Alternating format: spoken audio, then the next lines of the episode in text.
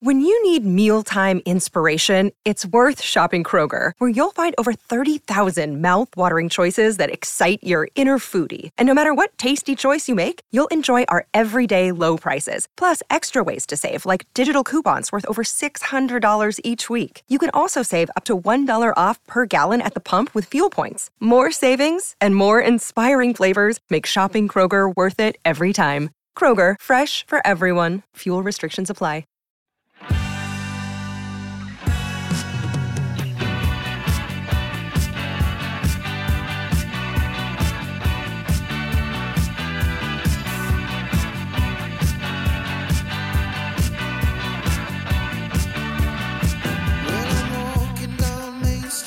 A 5 0 away win, a 5 1 away win, an 8 0 home win.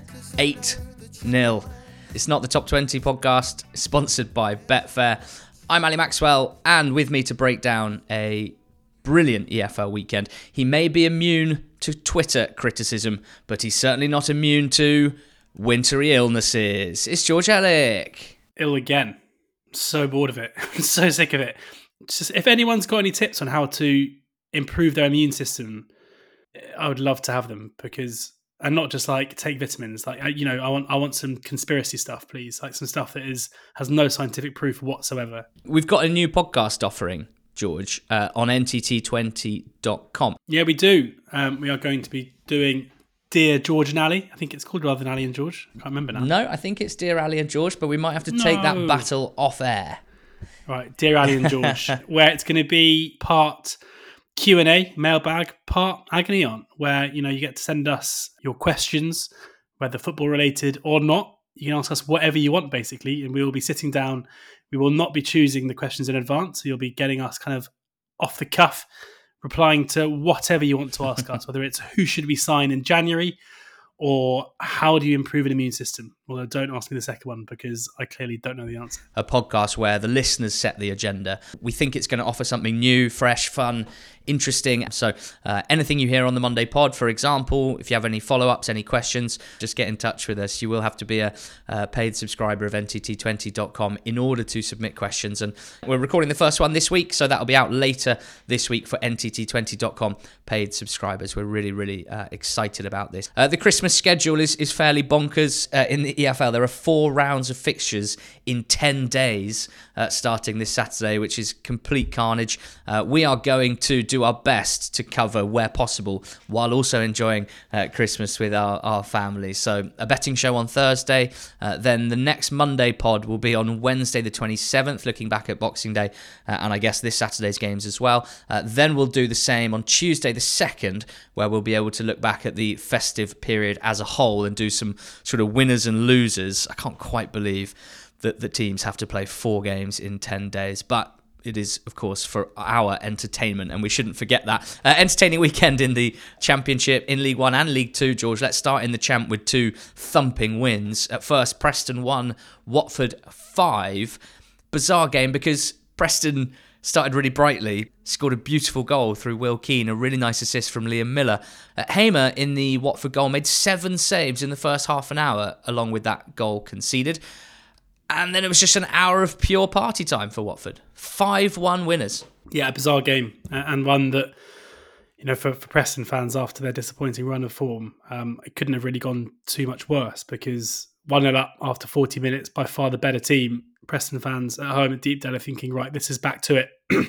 this is what we um, expect from our side. And, you know, a pretty buoyant. I think it's quite rare to go to a game as a home fan and experience you know, such a high within a game, I guess, where you're like you're confident that things are going well, to only then leave the stadium what an hour or so later, having been beaten by four clear goals and conceding five. Um, it was an absolute rout from from Watford in the second half, after Vakoun Bayo had um, leveled things just before the just before half time. Uh, but as you say, in the second half, I mean, I, I, think the writing was kind of on the wall when when Kone put the ball through to Mar- Martins for the uh, for Watford's second goal just after half time. Preston's defensive shape was was really really poor, and Martins finished well. Kayembe then scored from range. Um, you know, it's one of those games where it felt like for Watford, things were just flying in whenever they they took aim. Uh, Bayo got a second, then Ismaël Kone scored with a, another long range strike. So for Watford, I mean, they it's probably one of their worst defensive displays of the season when you look at actually how many chances they conceded and, and the quality of chance that, that Preston created, especially in the first half. But it's definitely the, the kind of result where for Watford now that puts them just behind uh, Preston in the table. I think they're now ninth with Preston in eighth, but given the way both sides are going, it's probably not long until those two teams switch places in terms of hierarchy.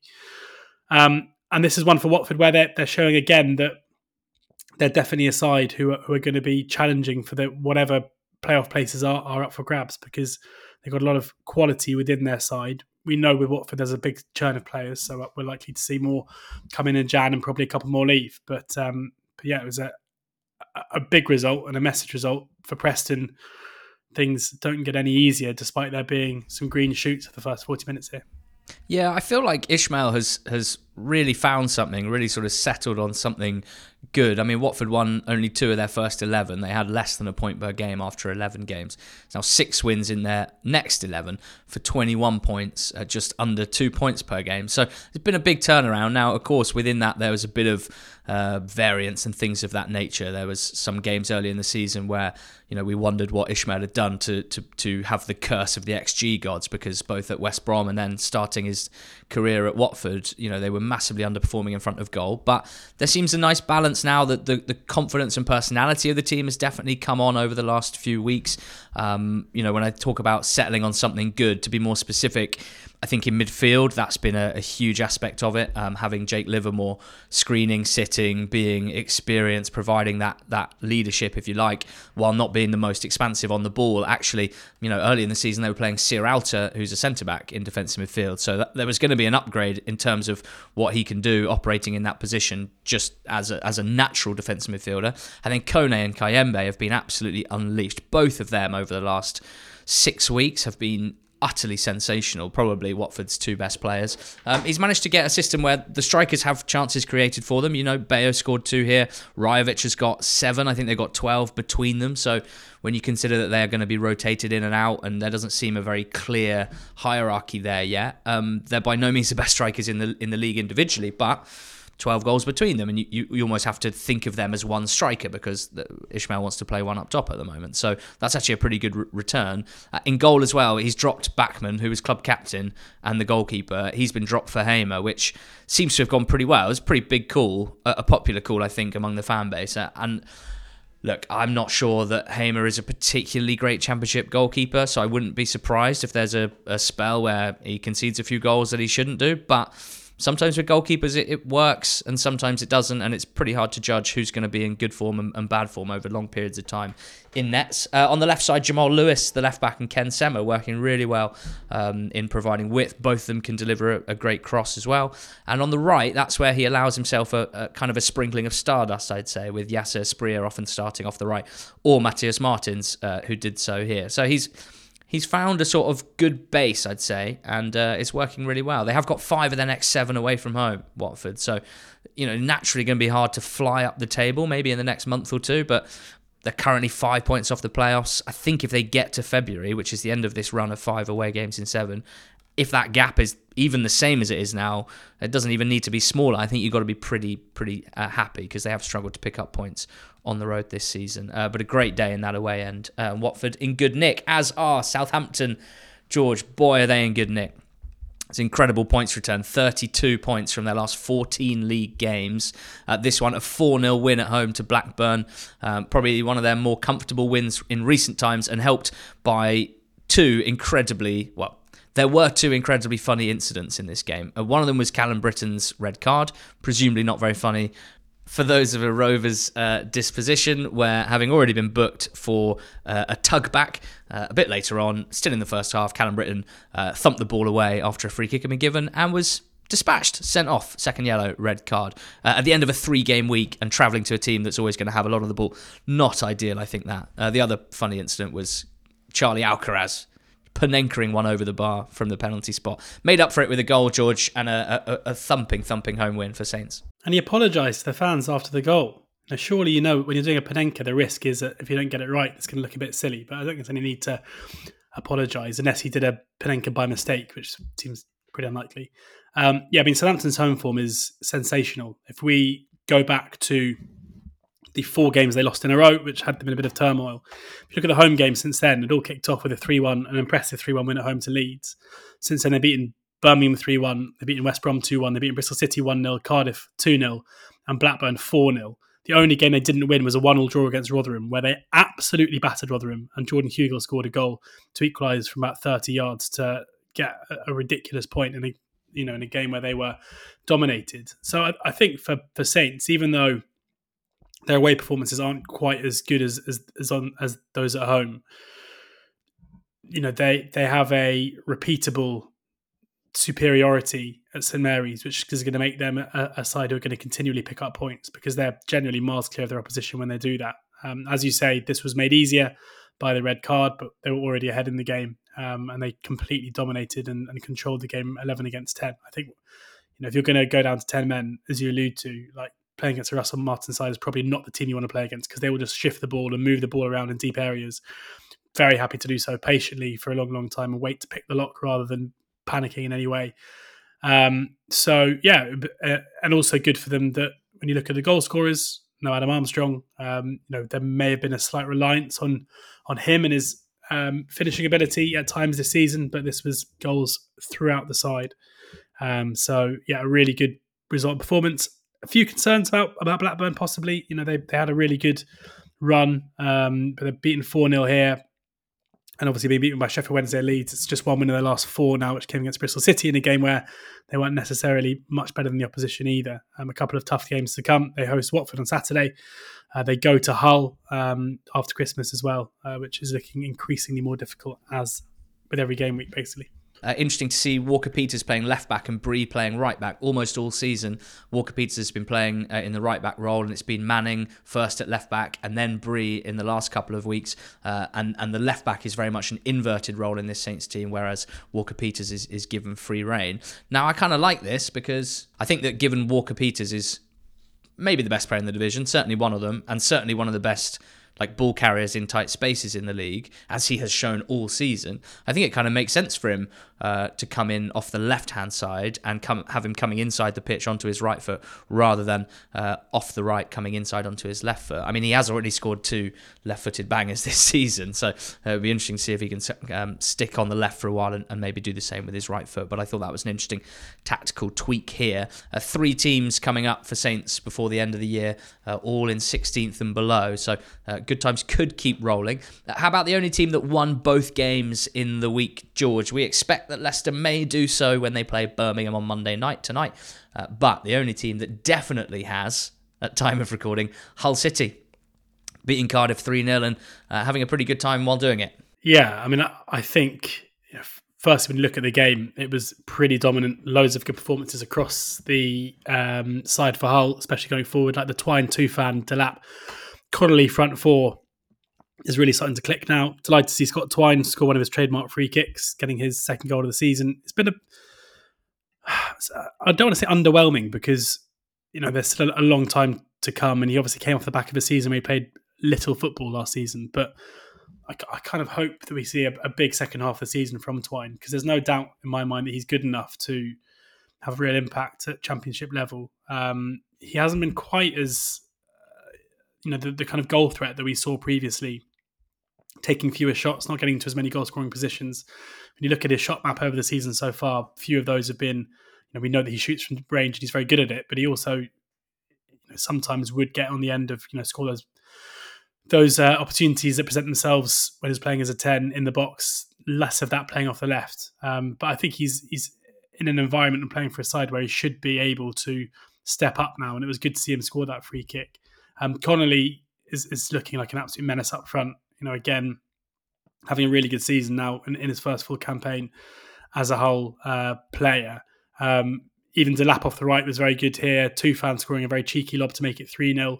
It was just a really solid performance. And, and they're the one side, I think, Hull, where when, when you look at, at what Rosenior is doing, the way they dominate the ball in most games, the way they use possession well, like it's never stale possession. They, they, they are genuinely a constant threat regardless of who they play, whether it's a Cardiff side who are kind of for the most part happy to let them have the ball, or whether it's going to Middlesbrough and beating them 2 1, um, where Middlesbrough kind of had over 50% possession, wanted to to restrict Hull. It's not the case where Hull only have one way that they can hurt you. It feels like even though they are a technical side and they're full of players who want to get the ball down and play, there's always an edge to it too. And I think you know of all the managers, the young managers whose stock is rising, I think Rosenior's has to be the, the fastest. Where we've said for a long time, you know, his reputation is is very good. Part of that is, is kind of good PR stuff around the work he done on TV before becoming a manager. But we needed to see it. We kept saying we needed to see it, and, and now I think we are seeing it consistently. Where he has built a really effective, attractive football team, where players, individuals, are performing to a high standard. There's a clear identity to what they want to do, and when they come up against teams like Cardiff now at home, there is a eh, there's a clear favourite, and it's them. And more often than not, they put it they put that across in their performance. So, yeah, I'm a big fan of this whole side as it stands. And you know, I spoke a second ago about Watford being a team who had hoped to be in contention for the for to pick up whatever playoff pieces are around. Hull absolutely will be that, and it wouldn't surprise me at all if they do finish in the top six. Yeah, Rosenior stock higher than ever and signing a new contract, uh, which is a, a, huge move for the club. Three years he's signed on for. Uh, he appears to be absolutely all in, uh, which is going to be incredible news because, of course, someone like him will attract interest from elsewhere. Uh, and for Hull and Acun Ilicali to tie him down is, uh, you know, it's kind of in keeping with the rest of the project, if you like, uh, which has been incredibly ambitious so far. just a, a, quick one that Tufan lob came after an incredible ball over the top from Tyler Morton. Now, Morton, EFL Young Player of the Month for November on loan from Liverpool. Liverpool was at Blackburn last season, where he got a lot of important developmental minutes. I think was um, fairly good for the most part, but also had some some tricky spells. He has kicked on massively this season. He certainly looks the part now. Um, you know, playing alongside Jean Michel Seri is always going to be quite good fun, I think, and he is making it look exactly that. He is absolute quality, and it's, it's showing now more than ever. Morton uh, with the assist for Tufan. There are a couple, well, there were probably three big games near the bottom, George, or in the bottom portion of the league. Sheffield Wednesday played QPR, uh, Plymouth played Rotherham, and Millwall hosted at Huddersfield. Uh, do you want to talk about Sheffield Wednesday 2, QPR 1, or Plymouth 3, Rotherham 2 first?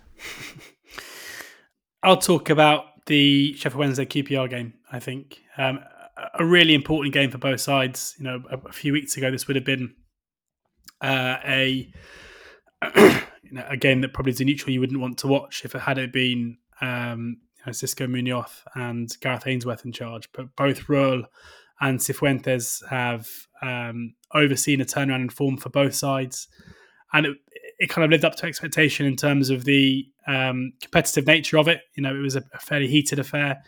The drama and QPR going ahead thanks to a Bambo Diaby own goal, uh, nodding in a I think it was probably a shot from Ilias Chair, but seemingly going wide, uh, given Diaby diverted it in and it was an own goal. QPR had then for most of the game until very late on when uh, Bailey Cadamarteri. I mean, I feel like I couldn't say Danny's surname, and, and, now and I kind of I was happy that I'd never had to really think about it again. I've never heard anyone say it any other way than Cadamarteri, but okay, that's what you go with. To be fair, for, Cadamarteri, I, I, he was just probably just before my time, Danny. Other than knowing him from Championship Manager, early Championship Manager games. Uh, but he was a proper wonder kid, wasn't he, when he first came through? And now it looks like Bailey might be as well. Another great finish from him. And let's hope that Bailey, you know, goes on and does it in his career. Um, bit of unnecessary bashing of Danny there. Um, yeah, I mean, a, a, a big what? Refused to pronounce his name properly and slag yeah, exactly. off his career. Cadamarteri. Cadamarteri. Um, it was a yeah a very good finish from Bailey uh, with five minutes to go that looked like it was going to get Sheffield Wednesday a really valuable point. Um, but Anthony Musaba scored an injury time, a scrappy goal, and yeah, big scenes for, for the home fans and Sheffield Wednesday to get a 2 1 win. In truth, it was a game of a few chances. You know, it wasn't of the best quality, I wouldn't necessarily say, uh, for either side. Um, but it's still a, a, a, massive three points for Wednesday as they look to chase down those above them. And you know, I think there's there's evidence within this game, even if the attacking player wasn't that good, certainly from a defensive standpoint, and just the, the levels of both sides have certainly gone up now. And I think the, the championship relegation picture is a really interesting one. You know, Rotherham, who we'll talk about in a second, have got Leam Richardson in, and he's got a, a mammoth task on his hand. I think he's probably thinking to himself, let's do what we can in order to get the squad in the best position possible to try and win League One next year. And if we manage to up the season, that's a be a be a big bonus. Um, but taking them out of it, I think it's really exciting because there are a lot of sides now. I think in this conversation around who could go down to League One. Plymouth did beat Rotherham 3 2. It was a late, late, late, late, late, late, late winner from Morgan Whittaker. A bit of a helter skelter game, really. Uh, Miller's 1 0 up uh, in the first half through Lindsay. Then Finn Azaz scored a penalty. Then Finn Azaz scored a second goal. Uh, nice little cutback, which he swept home. Very Finn Azaz finish. Uh, and then Daniel Ayala is on a bit of a mad one at the moment. Um, it's only two weeks ago that we talked about him picking up a pretty boneheaded red card for two yellows uh, in a game, and he got sent off again for two yellows. And the second one was a sort of comedy handball where ball over the top, he can't quite reach it, and so he just punches it, and he gets a second yellow, and he gets sent off. And he gives Rotherham an even harder job than they already had. Um, amazingly, they did get back level through Tom Eaves. It was his first uh, Miller's goal. And then heartbreak because deep into injury time. Do you know what? Probably my favourite. Well, there were some quite good assists this weekend.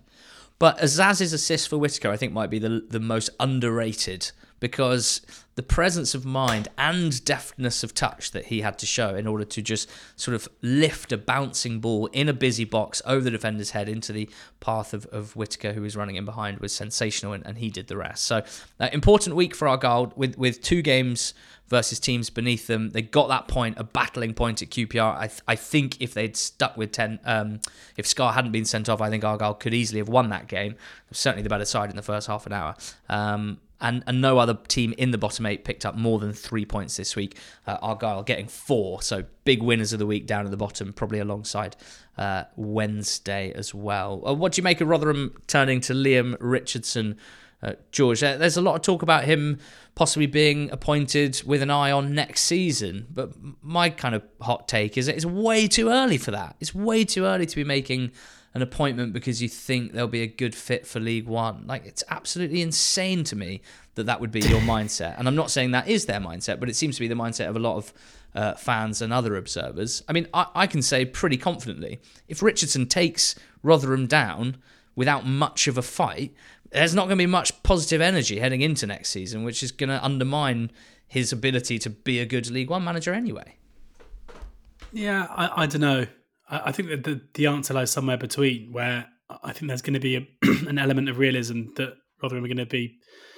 They're not going to be expecting Leam Richardson to keep them up this season in order to, to prove his worth. Like they're, they're going to have to see tangible benefits of his management, and um, uh, you know that they're, going to want to him to oversee a period of, of improved performances and results. But that isn't necessarily going to lead itself to um, you know to, to, them staying up. And I think the fact that he's already won League One probably did have quite a big part in his appointment there. So yeah, I mean, I, I don't think they're saying the season is over. It's mid December.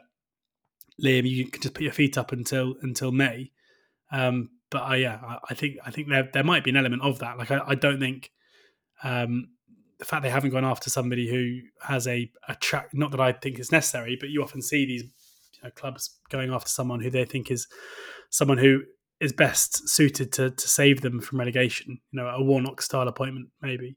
Um, I think it's an interesting appointment. You know, I, I, think looking back, he was clearly incredibly harshly done by to, to, lose his job at Wigan, having done such an incredible job, and he did do an incredible job at Wigan. Um, you know, he, he took over as as interim or caretaker manager when John Sheridan uh, left Wigan, and they were in the mire down at the bottom end of League One, and he managed to somehow, over the course of the second half of the season, keep them up and then in his first full campaign the year later, took them up as champions. So that is like an, an incredible turnaround, albeit with some, you know, uh, some um, investment in the playing squad, and then basically to lose his job, I think it was in November um, last season because of a poor start to the campaign and because of issues of playing style, just wasn't really fair. So I'm glad that he's getting another opportunity. I'm glad he's getting an opportunity with a with a a club who um, have a, a, a, fair record, albeit Matt Taylor might disagree in terms of, of giving managers chances. The one thing I am surprised about, though, is that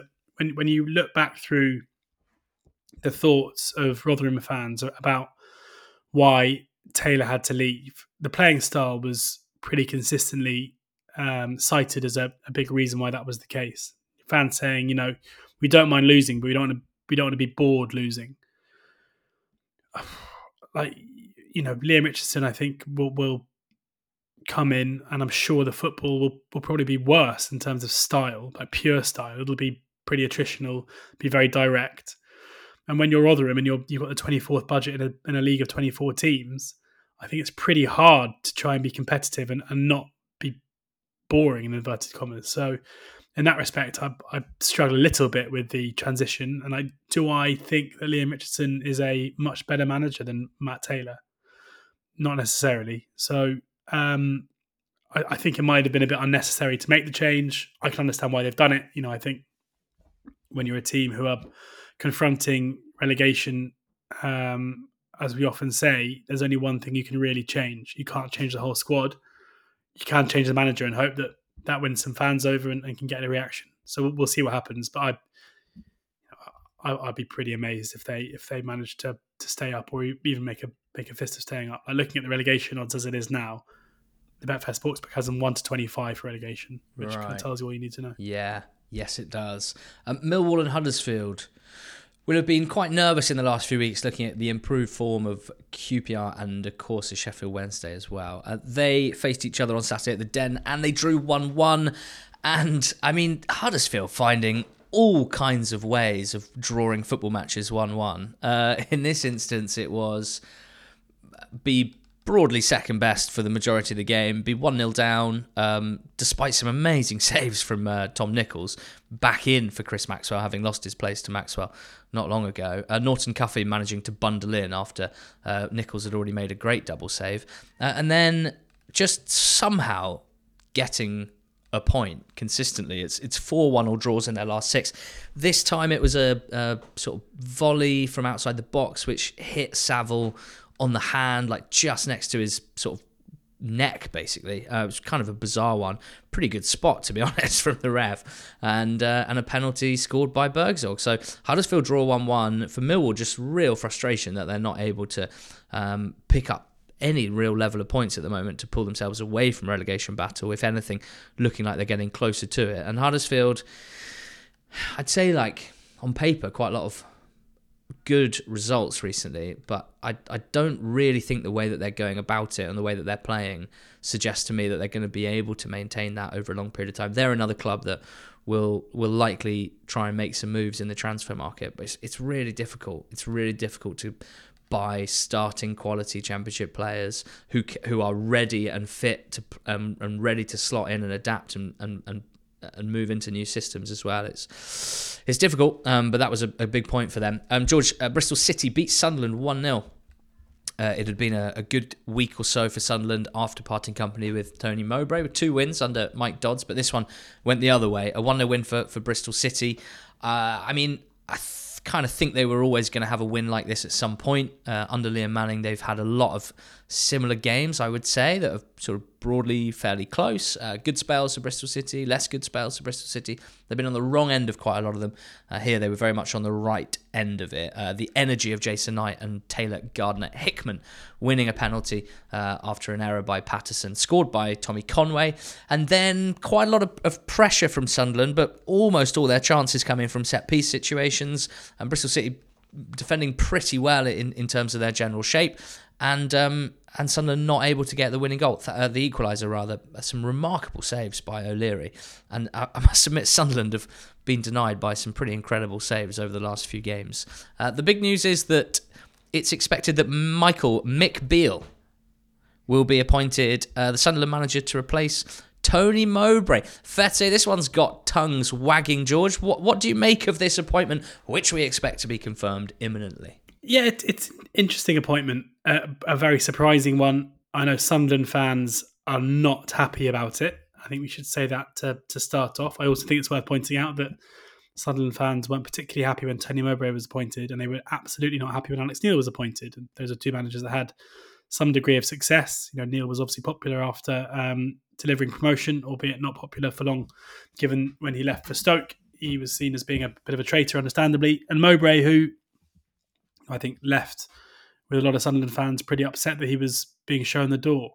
So you know, there's some, and it's not just Sunderland fans. I, I think often um, you know the initial reaction of a fan base around a manager's uh, appointment.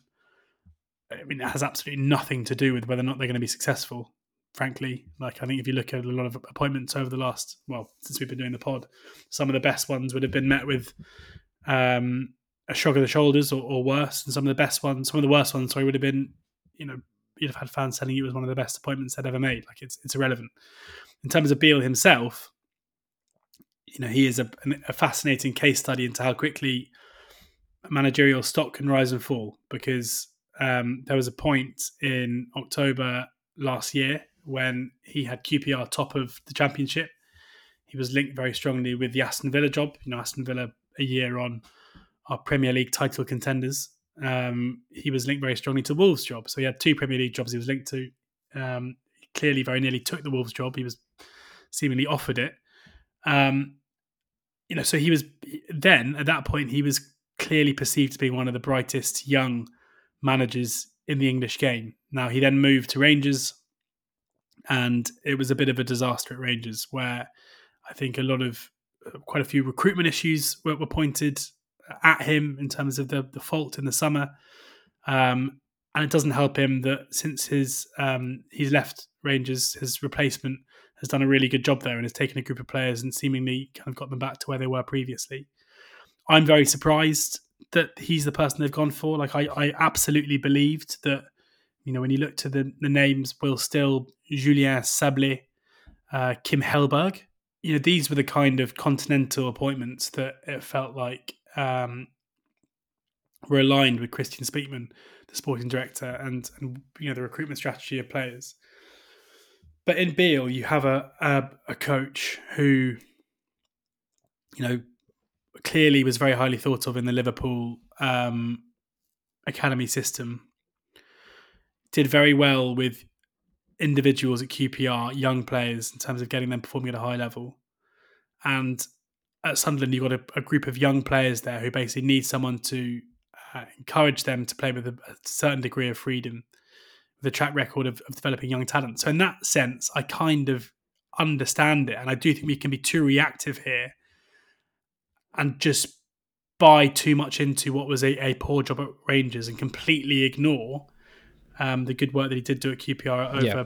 Not long, but a couple of months. I, I think um, I broadly I agree with you. I, I, guess the the thing that's hard to get away from and it's not even really a Mick Beale thing. It's more like aren't a lot of those things also things that Tony Mowbray has proven yeah. that he's he's done probably over a long, well, definitely over a longer period of time, and with Sunderland where you can't. There are at least half a dozen Sunderland players who have come on massively uh, over the last year or two under Tony Mowbray. He might not be someone with an elite background as like a technical coach, but he he is someone with a great track record of improving young championship players and he was picking up good results at the same time. So it doesn't help the theory that they were just waiting for like what was even quite a short spell of poor results or less good results to to finally sort of um, get rid of a of a guy that again this is just perception. I'm not saying this is definitely the case, but this is the perception uh, of a guy that they didn't really want ultimately. But somehow it it doesn't feel like with this appointment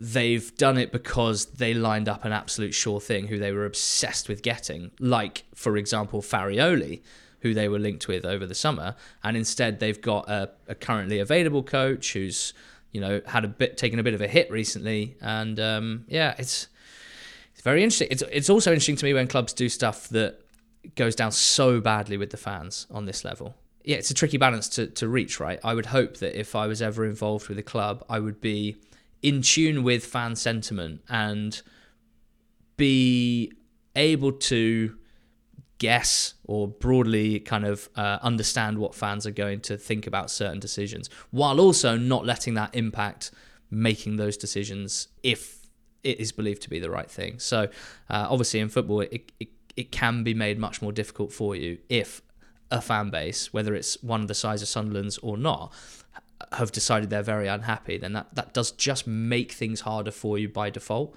So it's uh, it is very very interesting. But just, just but just quickly, I mean, so just two things on that. I, I agree, but then I, I also think that it, it it disappears so quickly. The whole, you know, if it takes a resounding win at the Stadium of Light and it's basically forgotten that he was ever not playing for them. Like I, I think it's so No, I don't know. I think it comes back. I think uh, you know someone like Michael Appleton at Blackpool springs to mind last season. He started pretty well, and there was quite good noises after a month, like, "Oh yeah, I think I might have been wrong about this one." And then actually, all it takes is a bad run, and then it's like, "No, no, no, it was a bad fit. We, we didn't we didn't want him." Yeah, yeah. I mean, but that I feel like that was especially toxic because he'd worked there previously. Like I, this one is just like a lot of Sunderland fans looking again at Beale's career, like looking at his Wikipedia page, pre, like look, thinking about their preconceptions of him as a manager and as, as a person, as a neutral, and deciding he's not right for the job. It's not like I don't want him because of this or that or like any aspect of their of their previous history or whatever. It's just like he's not, in their view, he's not the right person for them. On the Mowbray point, um, I definitely agree. Where from me sitting here and you know and looking at my own preconceived ideas and perceptions of these people that I don't know, I don't see what Beale brings to the table that, that Mowbray doesn't. But the fact is, we don't know why Mowbray was let go. Right? We we don't know the relationships behind the scenes. We don't know the ins and outs. We don't know if Mowbray decided that he was sick of not having any say transfers. We don't know if there was a cultural issue. We have no idea why the decision was made to let Tony Mowbray go. So, in that sense, trying to pick apart the validity of that swap is kind of irrelevant because we, we don't know what the, the basis of it. And and picking apart Beale's time at QPR is also quite difficult because he famously had them top of the league at the start of October. They were less famously, unless you're a listener of this podcast, massively overperforming their underlying numbers, and then uh, sort of felt the full force of bad underlying numbers uh, with a, a real drop in performance, particularly once speculation started swirling about Beale's move to Wolves. So you know it's kind of hard to sift through. Like, do you mark him down for the fact that they were top of the table with broadly mid-table numbers? No, even mid-table numbers with that QPR team is was a, a pretty decent job. And although they weren't scoring tons of goals, creating chances for fun, they did play some really good stuff. I went back and watched every goal they scored under him, and it's the sort of football which transposed onto Sunderland's current squad makes me seriously excited if he can get that sort of fluidity, if he can empower the players to to try things and and you know be kind of fluid in their movement and to take players on and to to bounce one twos off each other. You know, QPR got a lot out of Willock and Chair over that period and Paal to an extent as well and Dykes had a good run in front of goal, but they weren't a squad that was that suited to it as a whole because their squad is such a bizarre mishmash of players and, and profiles. Whereas Sunderland's is much more specifically sort of technical and skillful. So I'm pretty excited to see some of the football that they'll play, put it that way. But uh, yeah, interesting discussion and very much a hot topic at the moment. Mick Beale, we expect to be appointed by Sunderland uh, ASAP. Swansea lost 2 1 at home to Middlesbrough. Uh, this one fun because the winning goal was an indirect free kick inside the box, which is uh, always gold dust. Actually, had uh, one of those in my, in my Sunday league for my Sunday league team a couple of weeks ago, and there's just something beautiful about an indirect free kick inside the box. Um, Swansea just left a little gap at the near post, which Sammy Silvera found uh, for a 2 1 win. And two nice assists uh, for the first two goals. Greenwood was set up nicely with a little reverse by Matt Crooks with a good finish, uh, Greenwood. And then Tymon with a brilliant cross. That's the sort of delivery that I kind of expect from Tymon that that I thought Swansea would get a bit more from, and it hasn't quite happened yet, but I still think he's got that in his locker. Uh, but Silvera winning it for Borough, which is big for them because they'd thrown away a 1 0 lead to lose 2 1 against Hull in midweek. I think they were all pretty disappointed in the manner in which they they uh, threw that one away. Uh, George, we also had Ipswich 2, Norwich 2 in the old farm on Saturday lunchtime. A draw, so we won't go into it for ages, but quite entertaining. Yeah, it really was. It was a game which I thought Ipswich dominated certainly in the first half, and it felt like a matter of time until they went ahead, which they did through um, a Nathan Broadhead goal. Um, only for John Rhodes up the other, other end and score a, a very unorthodox um, goal, um, but a really well taken one as he was off balance. Uh, and John Rowe was, I think, the the headline grabber of this party piece, where you know he tweeted um, before the game, which is a brave thing to do when you're a Norwich player and you're going to Portman Road. And Ipswich were overwhelming favourites for the game, but Rowe backed it up with not just one but two goals, scoring a, a deflected effort that squirmed through Hladky early in the second half. Wes Burns, who just strikes a football so purely, um, scored a, a, really nice uh, goal to make it two all. And from then, with half an hour to go, watching it, I was thinking, right, this is going to be this could get ugly here for, for Norwich, but none of it. Um, not only did they see the game out, um, but they saw the game out with relative ease. I would say, like Ipswich looked way more threatening in the first half an hour than they did for the last half an hour, where they had a lot of possession but couldn't really create much of a, a, a kind of proper chance, and, and Norwich defended really well. So the wait goes on for Ipswich to to beat their rivals down the road. I'm sure they'll have another very good chance in a couple of in, in a few weeks' time at Carrow Road. Um, but for Norwich, I think they can take heart from that display, albeit maybe in in the same way that Sunday afternoon's Premier League game um, showed, getting a point against your rivals down the road, but doing so in a certain way, may itself show uh, how much the tide has turned because it was Norwich who were very much dropping deep and and clinging on to a point rather than taking the game through opposition. And Coventry City got a point at Elland Road. Uh, Leeds went ahead, Rutter and Summerville doing Rutter and Summerville things. Um, that is now five goals that Rutter has set up for Summerville this season, which is two more than any other uh, combination. He is so creative from that number nine role, it's ridiculous. Um, still doesn't look particularly likely to score many himself, but that's fine. If he if he was scoring a lot, I mean, he'd be one of the best strikers in England. So let's not expect too much from a championship striker at this stage. Uh, and then we had uh, another thing that I like almost as much as an indirect free kick inside the box goal uh, open play centre back goal. Uh, this one, Bobby Thomas, who carried it forward, laid it off, and then just kept on rumbling forward, uh, and then got on the end of a, a, great cross to head home and equaliser for Coventry. So uh, their good performances continue. Leeds, uh, bad week for them, having lost uh, in midweek as well. And then West Brom and Stoke drew 1 1 as well on Sunday. If if I like open play centre back goals and indirect free kick inside the box goals, I hate in equal measure when someone shanks a cross and it flies into the top corner. I mean, there can't be many sports that that has a potential reward for getting something that wrong. Um, and that's what Lynden Gooch did. And that was Stokes' one shot on target. And it wasn't a shot. And it put them 1 0 up. And West Brom equalised through a beautiful Brandon Thomas Asante volley. Uh, but could only get one. Uh, and bit of pressure in the second half didn't tell. So 1 0 draw there for West Brom and Stoke. Quite a lot of reports this morning that Steven Schumacher is Stokes' preferred option as their manager. I'm sure Plymouth Argyle will have plenty to say about that, but we will keep an eye on, on that development and we'll have a good old chat about that if Schumacher leaves Plymouth for Stoke City. In League One, George, oh boy, was it a good afternoon for those Pompey fans in Shropshire.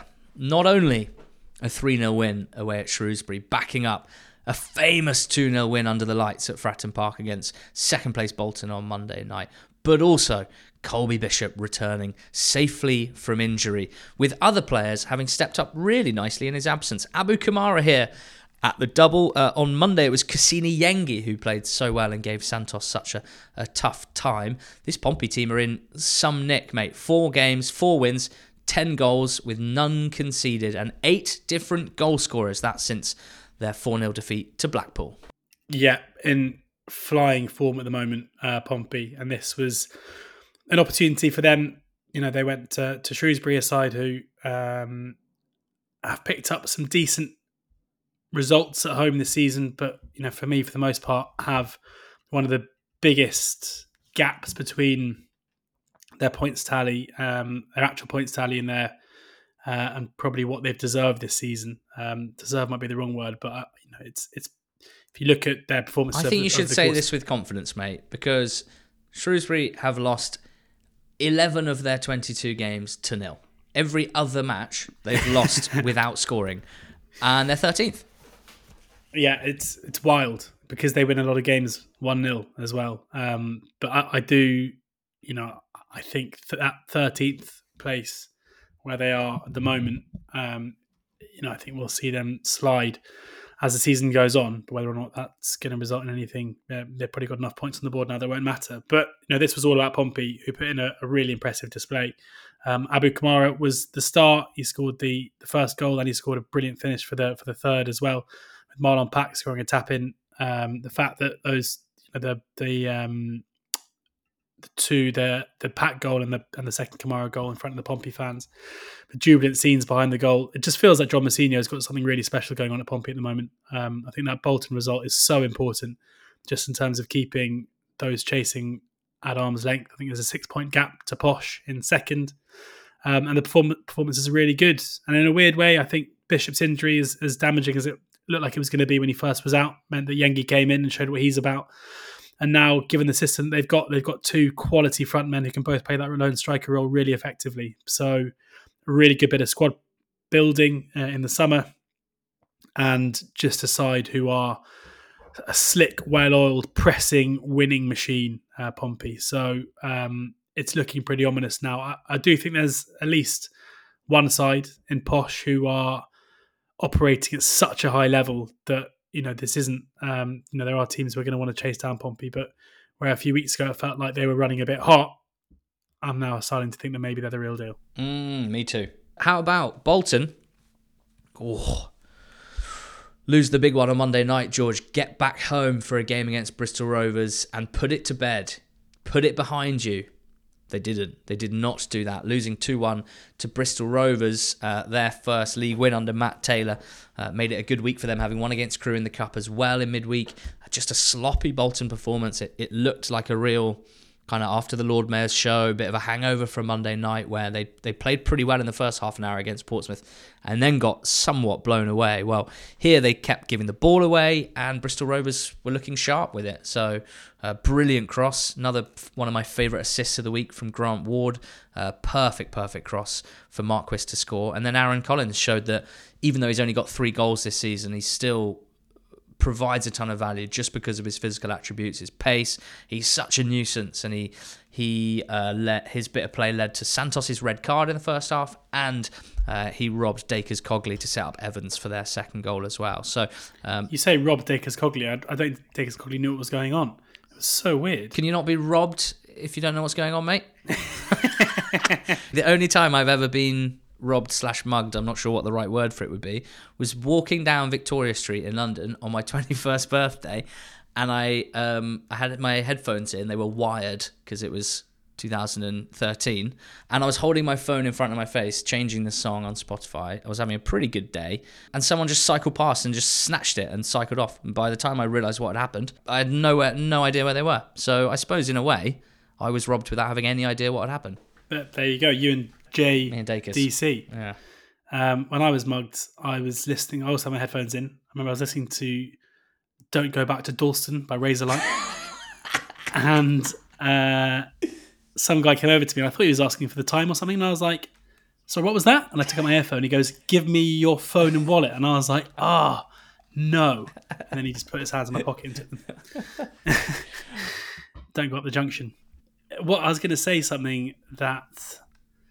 What were we talking about? Oh yeah, this is a weird stat for you. Yes, love it.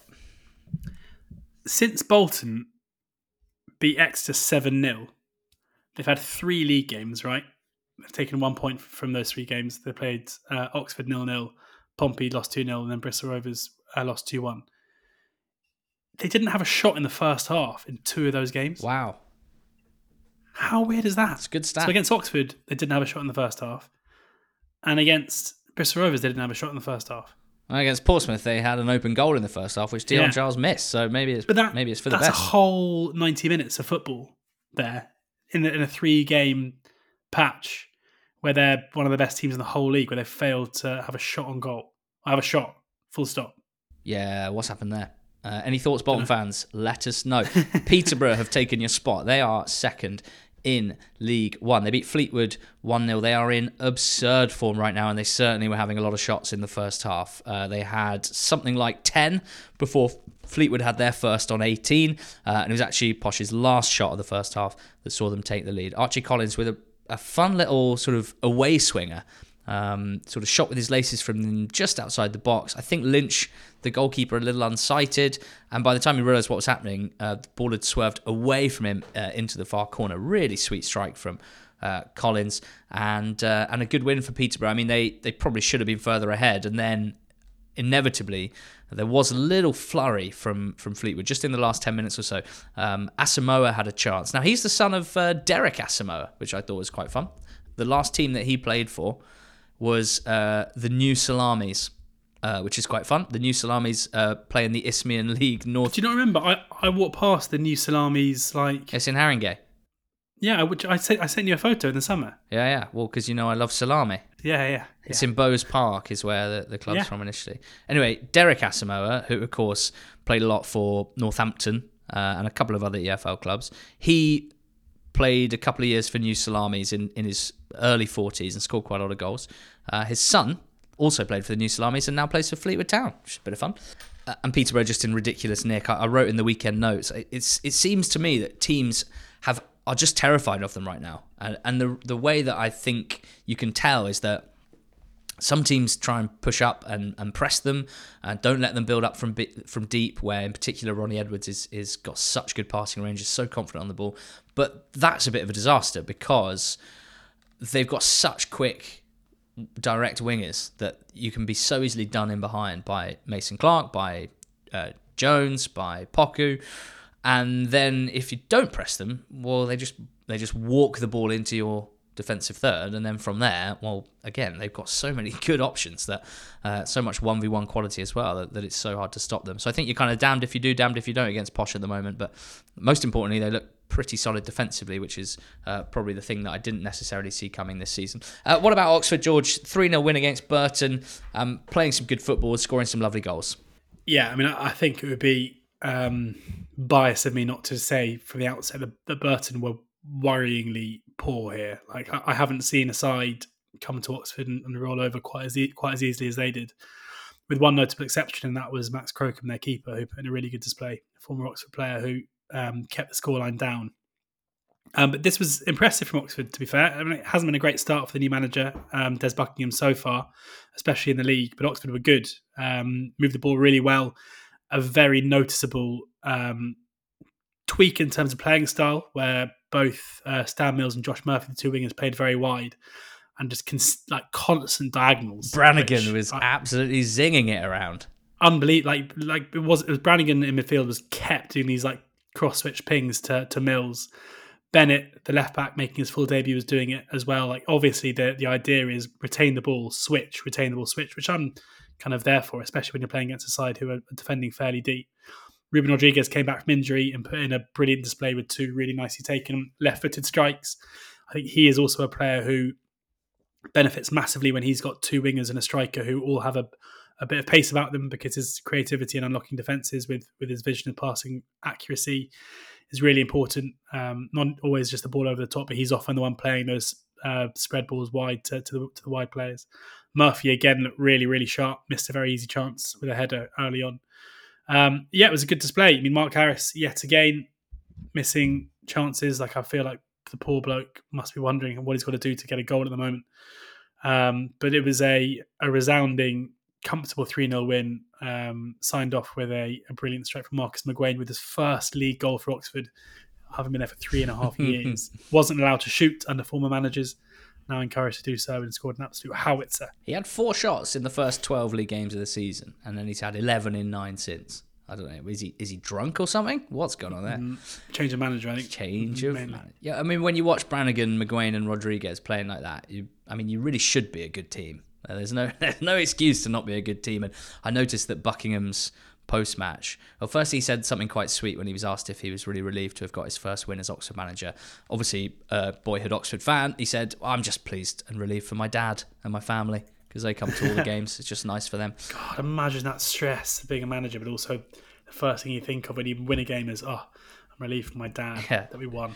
But he also referenced basically being better going forward quite a lot in a sort of nod to Liam Manning's overperformance in that regard, I think. Um, elsewhere in the top six, Stevenage and, Derby both drew 1 1 in, in frustrating circumstances. So Stevenage were 1 0 up against Exeter, and Exeter were down to 10 in the first half after Jack Aitchison picked up a, a silly red card. Um, but Yanic Wildschut came on at half time. And Yanic Wildschut scored immediately after half time, and Exeter managed to see it out for a one-all draw, which I think is massive for them just to be able to show that sort of character and resilience a game that they were expected to lose even at 11 v 11 and then certainly when they were down to 10 frustrating for Stevenage and for Derby who who in quite a dull game against Wycombe uh, went 1 0 up with about 10 minutes to go. Good work from Mendez-Laing, Barkhuizen tapping in. Uh, and then Wycombe nicked a late, late penalty. Uh, sent up a, a, long kick from the keeper, flick on from low, and Wheeler got the wrong side of, of Ward, or rather, Ward got the wrong side of Wheeler and tripped him. And the, the penalty scored by Leahy. So points dropped, you'd have to say, for Stevenage and Derby. It's why it was such a good weekend for, for Portsmouth, but also for Oxford United and Peterborough. Uh, and Barnsley and Charlton, they also drew 1 1, just outside the top six, those two. Great stat from Ryan Deeney, who wrote the weekend notes in League One this week. Neither Barnsley or Charlton have beaten a team in the top 11 positions in League One this season in 17 attempts between them, which is a pretty good demonstration of why they are outside the top six looking in. And they couldn't beat each other either. Big wins in the bottom half. How about Port Vale 3, Wigan 2, with an Ethan Chislett hat trick? Uh, this is, well, very necessary because Port Vale don't have any strikers that can score a goal and quite regularly don't play any strikers because they don't have any strikers that can score a goal. And in the main this season, they've needed a goal from Ben Garrity, uh, but you can't rely on that forever. So, so you are you just done with Uche? Have you just you discarding him onto the part, having all your stuff you said about him in the past and how you much you love him and stuff? He's been there for a few months, yeah, and you're already just chucking him on the scrappy. No, I think he's just taking a bit of time to get up to speed, mate, because he was signed uh, late as a free agent. But also, I love Uche Ikpeazu. I don't think he's very good at scoring goals. but I like a lot of other things about him. Um, thankfully, Chislett was on good nick here. A nice assist from Arblaster, who's the young Sheffield United loanee, very popular, England under 20s. Got a really nice assist for one of Chislett's goals. They're 2 up against Wigan, who then came roaring back. Um, and then Vale nicked it with a, a, deflected Chislett strike at the end. So a bit of a up and down game. Back to back league wins for Vale, which really calms things down.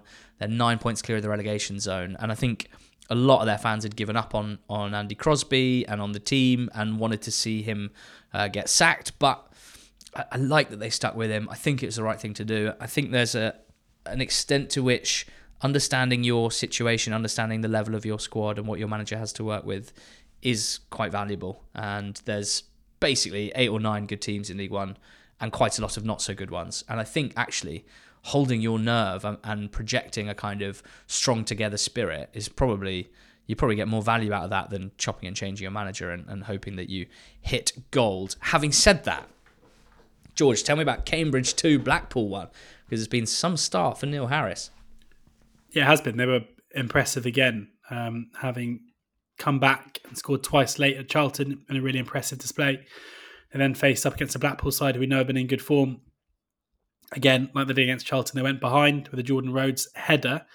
Um, but Elias Kachunga scored shortly afterwards, and again, Gassan Ahadme scored a penalty just before half time to make it 2 1.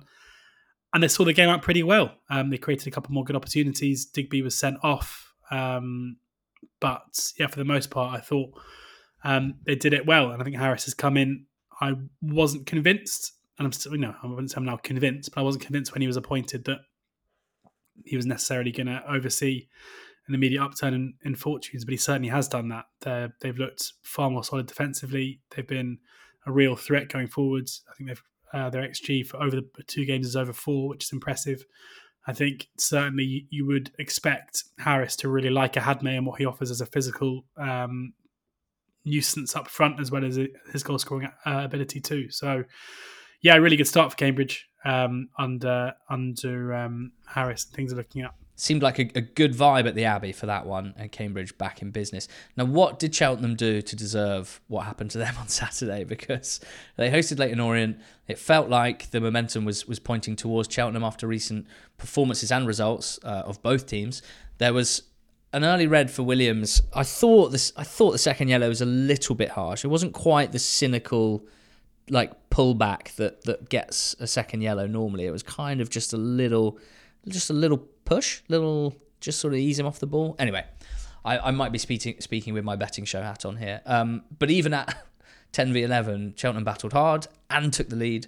Uh, where Pratley dived in when he shouldn't have, and, and Goodwin scored his fourth goal in four games. 21 year old striker uh, on a hot streak. It's always going to catch the eye. They stayed ahead for half an hour with 10 men.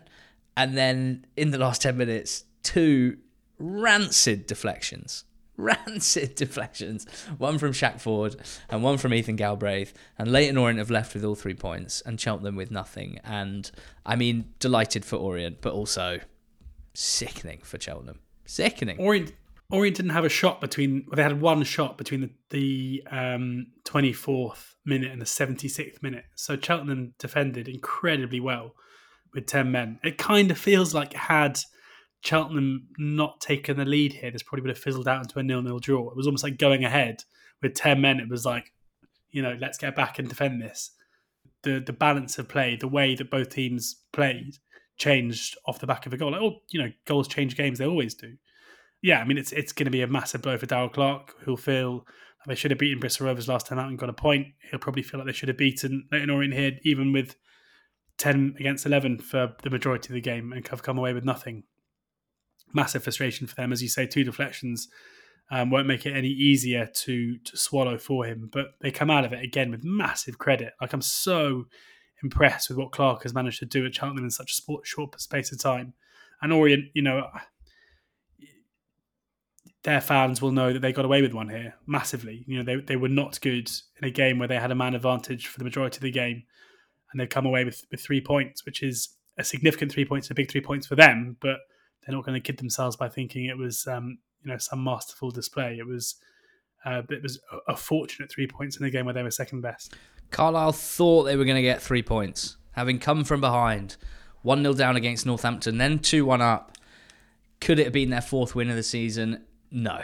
Kieran Bowie equalising uh, right at the death, 93rd minute equaliser for a cobbler's point. Uh, apologies to Northampton fans. I didn't touch on the 3 0 win against Fleetwood last week. Uh, it's my second significant running order error over the last month. There, w- there has been and will continue to be an internal review and investigation as to uh, whether I've nearly completed it. Whether I am fit and proper to uh, produce this podcast in the future.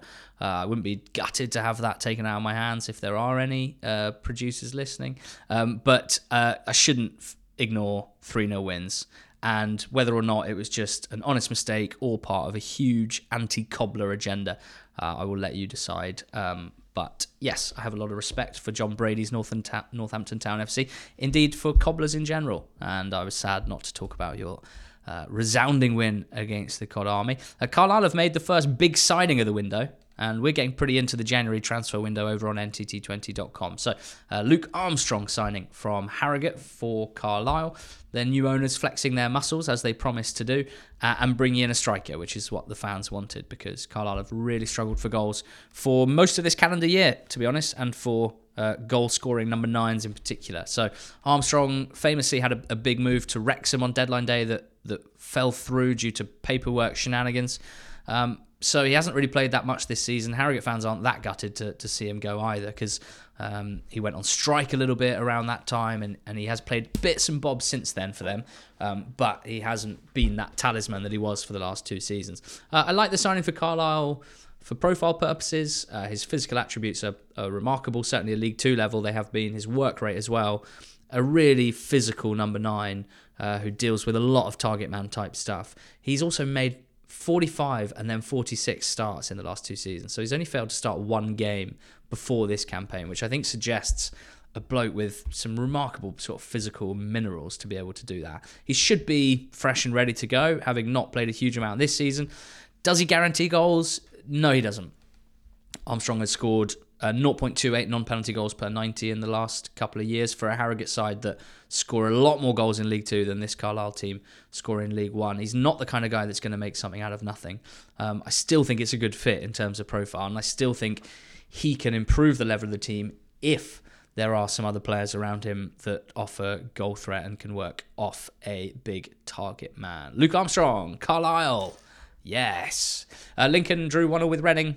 The Royals I'd say with a performance that maybe deserved all three. They responded really well after an early own goal from Nelson Abbey, did get back level through Knibbs, had two goals disallowed, and just generally played quite well. In League Two, wow. George, the top four all won, but not all of them won 8 0. Stockport v Sutton was top versus bottom. Somehow, Sutton, the bottom club, were unbeaten in five, and Stockport, the top club, was six without a win in all comps but it was 8 0. And they hit the bar twice. Yeah, albeit one of those. I, I was going to use the whole hit the bar twice could have been ten thing, but they they got a penalty about two minutes toward ten seconds after hitting the ball, hitting the bar the second time. Um, yeah, Matt Gray's interview after the game, the Sutton manager kind of told you everything you needed to know. Where he said he'd been a manager for five years. It was the worst result in his five years of management. It was the worst performance in five years of management. He was like, I've never apologised to a set of fans after a game before, but I apologise for that and understandably so because it was woeful from Sutton. And not to take anything away from from Stockport, who of course were excellent. You know, they were 2 0 up after 12 minutes through uh, Croasdale and, and Wootton. Croasdale got a, set, a third, uh, his second and their third shortly after. Paddy Madden got a fourth after 23 minutes. They were 4 0 up.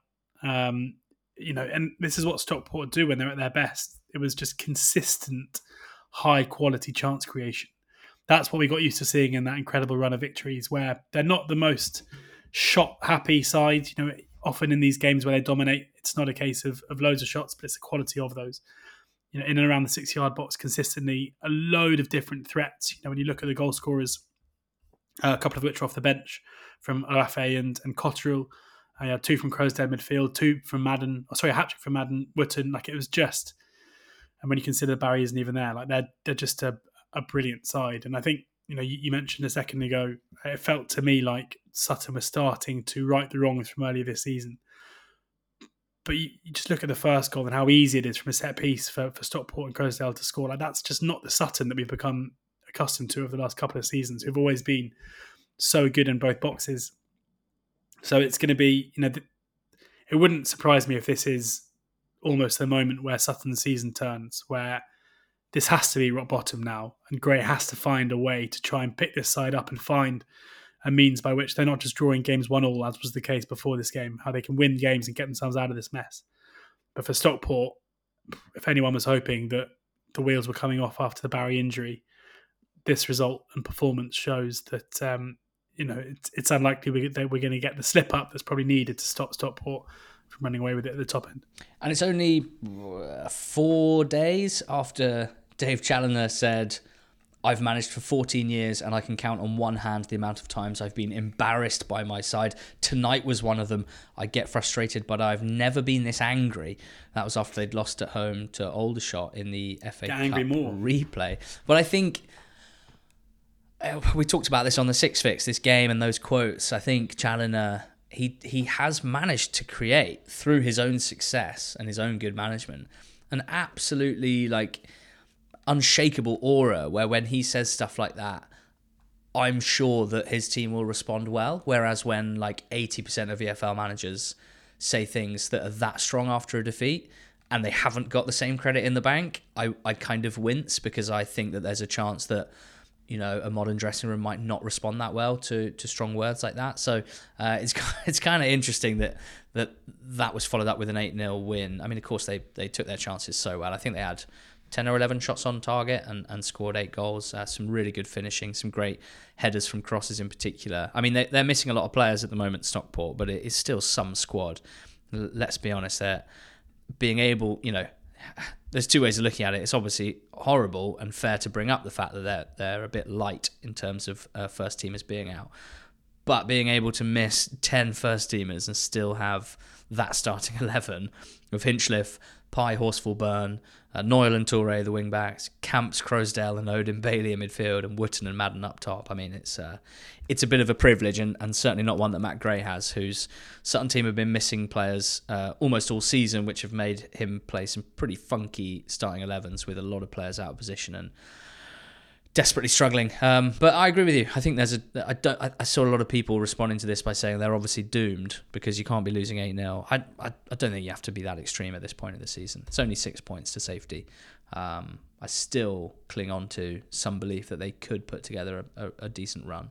Um, now, the last four National League champions are first, second, third, and last in League Two. Uh, Sutton being last, uh, but the top three are Stockport, Barrow, and Wrexham. Shout out to DC for the stat on NTT20 squad. He's a very happy Barrow fan, George. They beat Swindon 3 0 in Swindon. It's six wins in a row, it's seven in their last eight. This is astoundingly good form from Barrow. And it was the kind of Pete Wild blueprint that we're used to, where they came up against the Swindon side, who have been even at their worst, which is what they are at the moment in this really poor run of form, but they still score a lot of goals. And they just restricted them to basically nothing. Like we saw Kemp had a couple from range. Austin went very close with a header, but I think they only had was it six shots in the game, Swindon. And Barrow themselves didn't create loads, but created better opportunities and were clinical in taking them. Um, they reduce games down to you know there there are some managers and teams where you look at their games and they, and they create chaos because they seem to thrive within the, the, kind of chaotic environments that those games produce. With Barrow, it's the opposite, where Pete Wildside just managed to consistently prevent the opposition from creating decent chances and have full confidence in themselves to be able to take theirs when it when it comes, and it's and it's working an absolute treat. Now, right now they sit uh, second in the league table, which is an, an incredible achievement from Wild. And um, you know, I, I, was sitting here.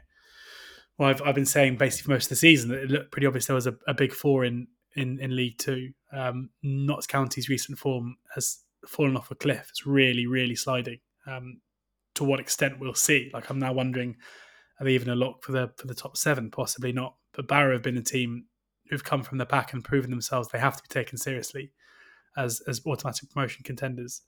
And um, I think Saturday's result and performance was just the latest bit of evidence we've got to support that.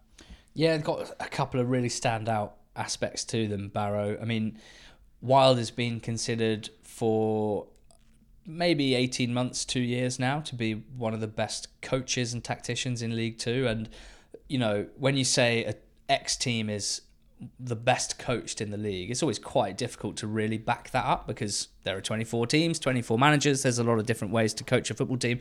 But one of the ways to measure it is defensive record, defensive shape. Um, I'm certainly someone that believes that a team's defensive record is probably more a reflection of their uh, managers, well, part of their managers' coaching ability than their um, goal scoring record. I'm a believer that defensive records is much more about organisation and the unit rather than individual quality, um, whereas attacking play is is more more leans on um, individual quality. So I think it's a good way to give Pete Wild his flowers to basically bring up the fact that Barrow have the best zeros and ones record in League Two. They've only conceded two or more three times. In fact, they've they, they've never conceded more than two this season.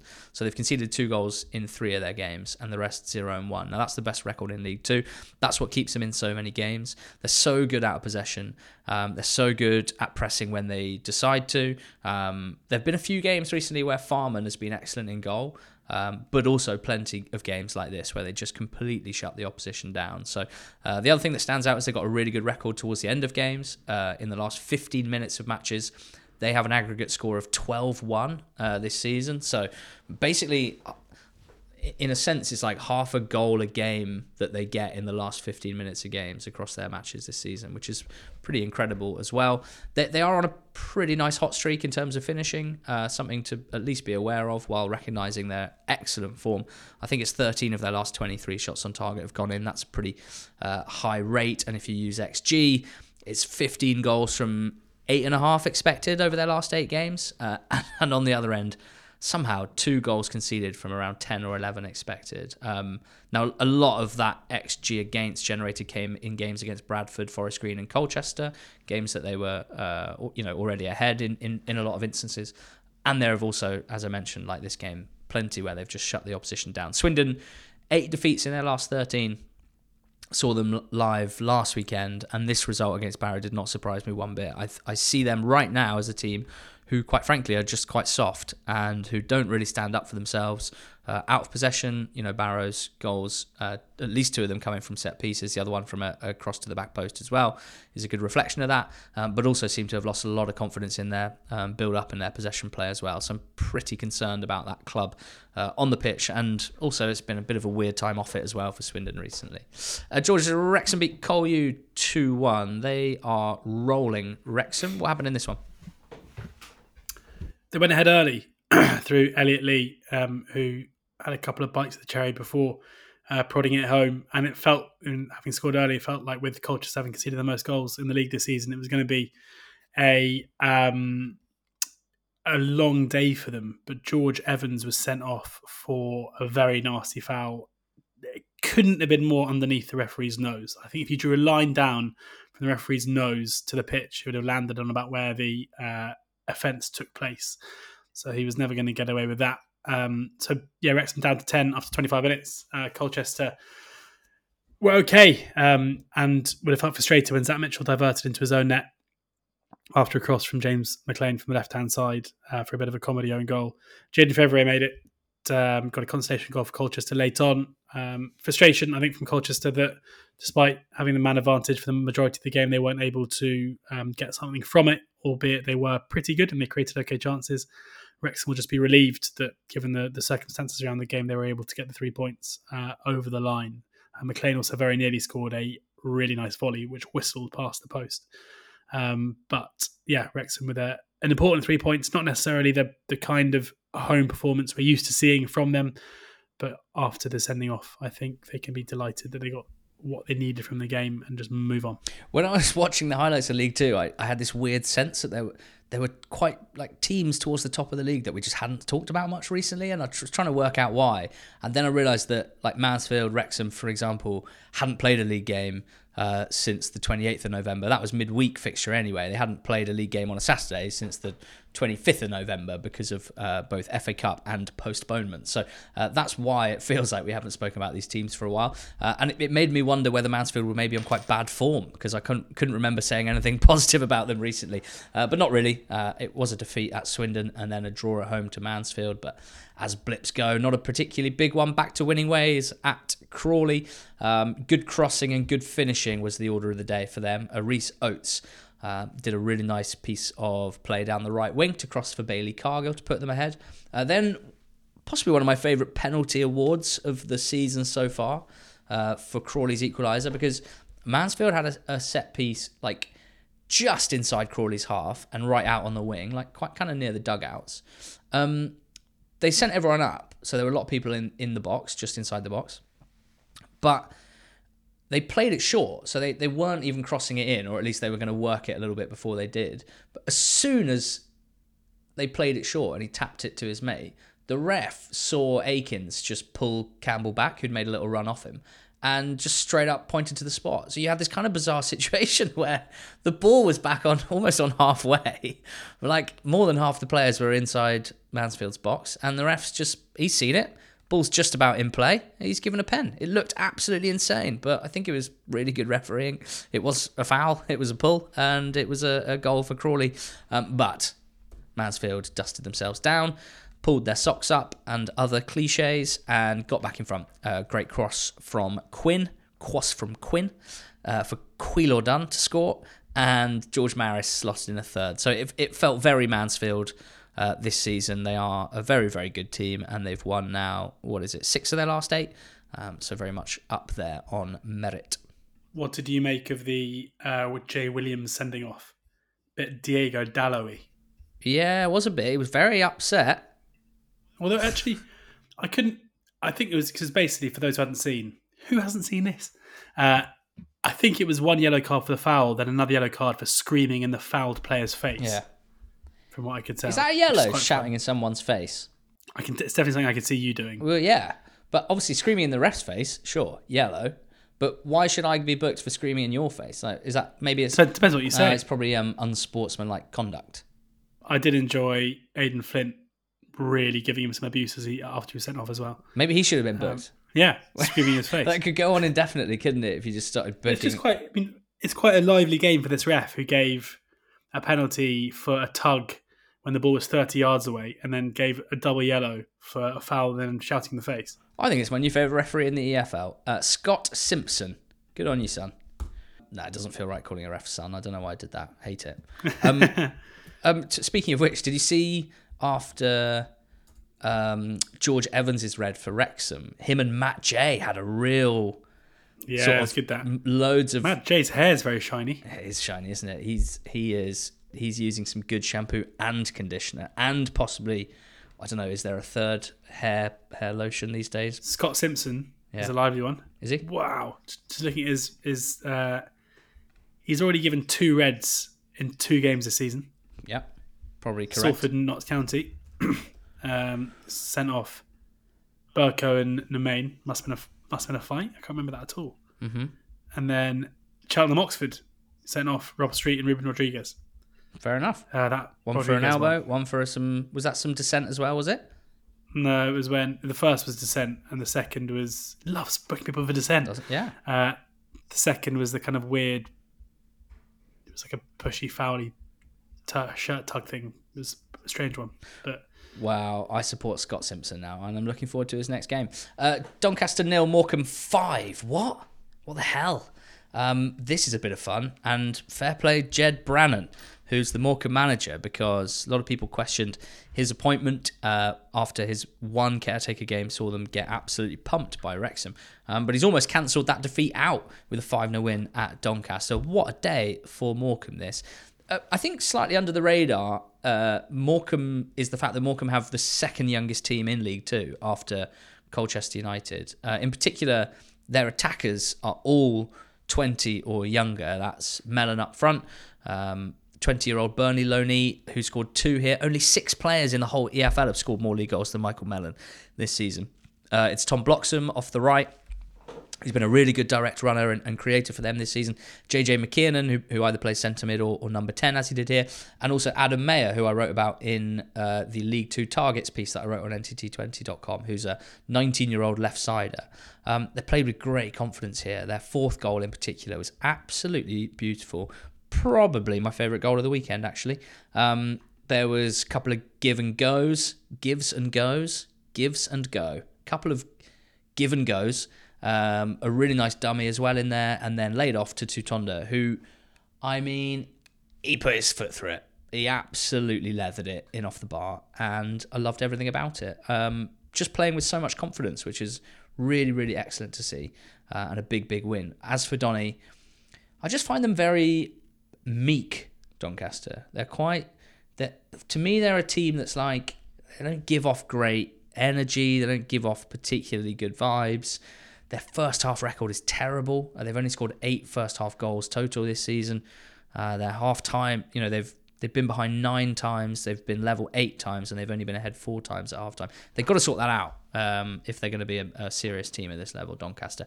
But up the Shrimps, that was an absolutely incredible display. I think they would have been dancing on the streets of Shrimps of Suriname. That's for sure. Uh, and you could probably say the same for Harrogate, George, who beat uh, 3 1. Um, performances from Harrogate in the last month have been much better. And it feels quite nice to be able to say that because we struggled to say nice things about them up until that point. But in this game and in a couple of their others recently, uh, much, much better. And uh, certainly in this one, uh, a deserved victory.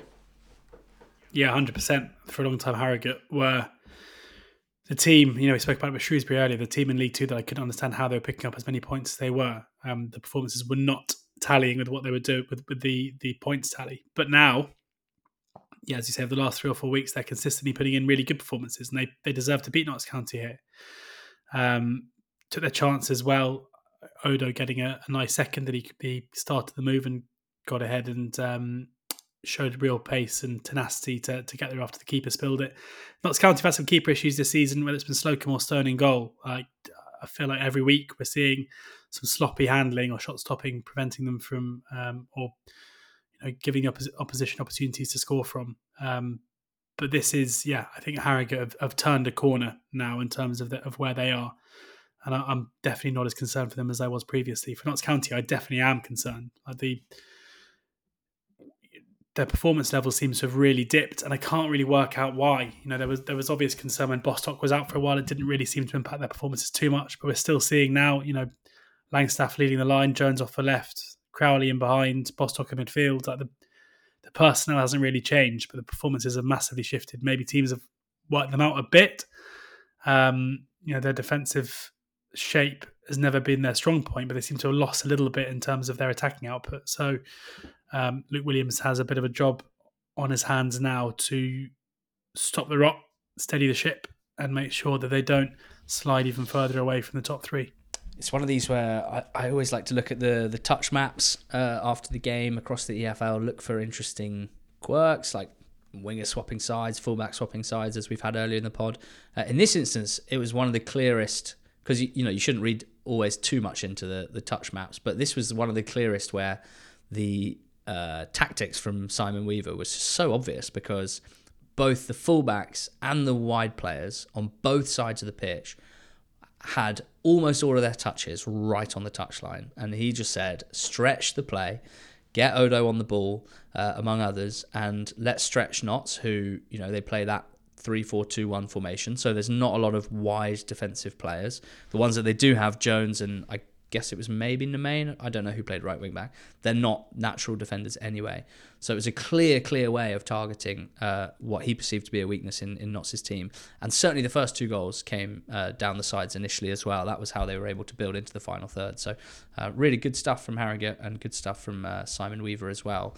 Uh, Bradford beat Gills 2 0.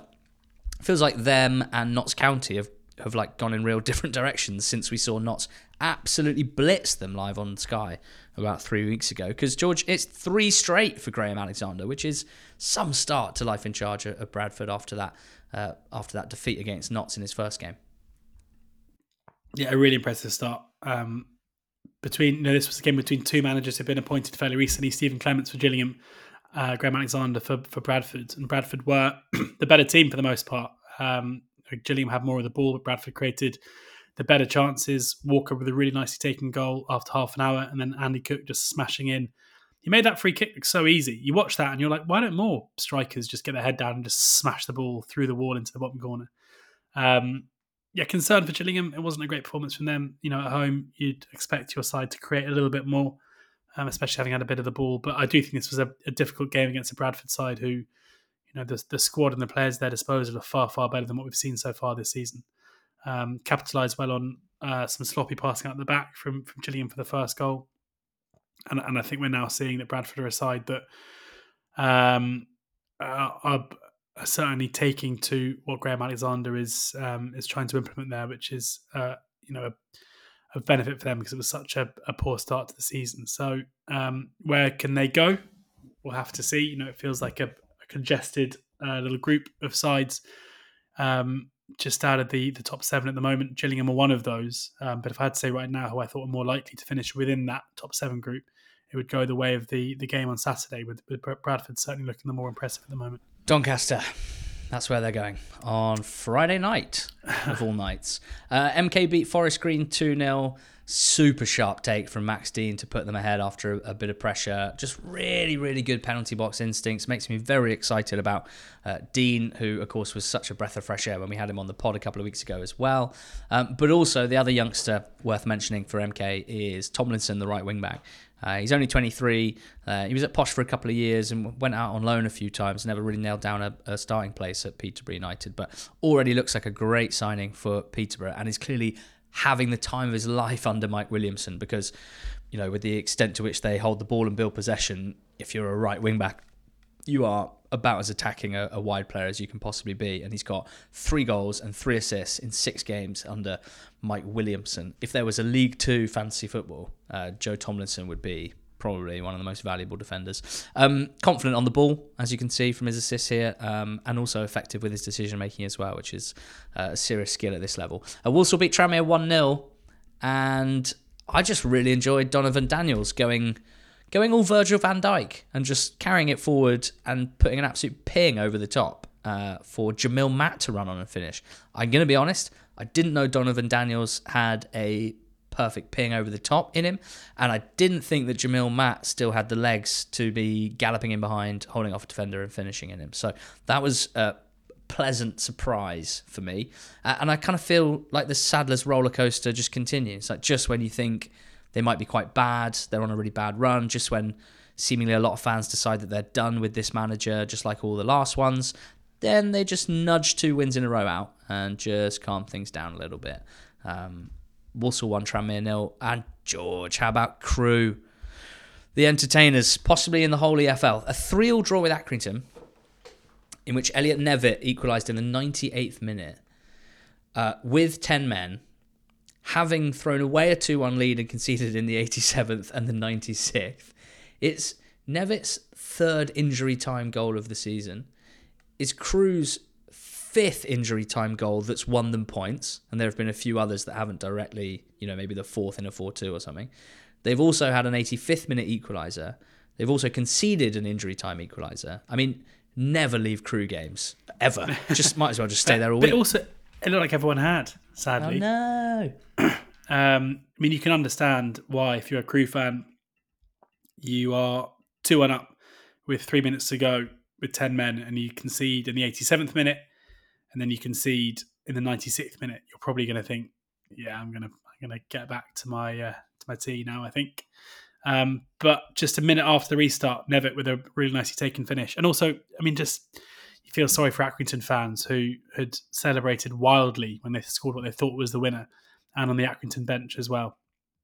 But yeah, Nevitt with a really nicely taken finish, a, a brilliant game between two sides who are having such good seasons this season. It's worth it's worth saying. Um, you know, Crewe have been uh, at home. Uh, their home form has been so impressive. This is another game where, if you look at the underlying numbers, you know, Accrington far clear in terms of the actual quality of chance created, but there's clearly like an intangible never say die attitude to Crewe um, where their their capacity to score late goals when it's so consistent can't be a fluke.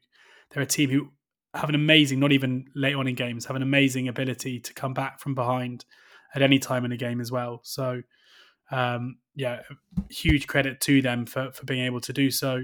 Um, you know and, and they'll be despite it's not often that when you're ahead in a game with five minutes to go you'd be delighted with a point but in this occasion that's definitely the case Newport and Grimsby drew 1 1. Omar Bogle's goal cancelled out by Danny Rose. Another one of my favourite weekend assists was provided by Gavan Holohan for that Grimsby equaliser. And only 1 0 0 in the whole EFL this week. And funnily enough, it involved a guy that I called last week the most important name in the EFL January transfer window, Ali Al Hamadi, missing two to three one on ones for Wimbledon. Uh, a good performance from them, but only a nil draw at Salford. Uh, what fun, guys. Thank you so much for listening this week to the NTT20 pod. Uh, it's a busy, busy period over the next few weeks. We are going to be doing our best to continue with our mission statement, which is to cover the EFL uh, as best as we can and provide the best coverage. Uh, for you guys. So that is both on this podcast, where we will have pods on Wednesday the 27th and Tuesday the 2nd, breaking down festive action. Uh, we'll have a betting show or two in there as well. Uh, and on NTT20.com, we got plenty for you as well, including the first episode of our new NTT20.com podcast, Dear Ali and George. Uh, that'll be out later this week. And it'd be great if you wanted to become a paid subscriber so that you could enjoy it. Uh, thanks for listening. Thank you to Betfair. Thanks, George. Go well.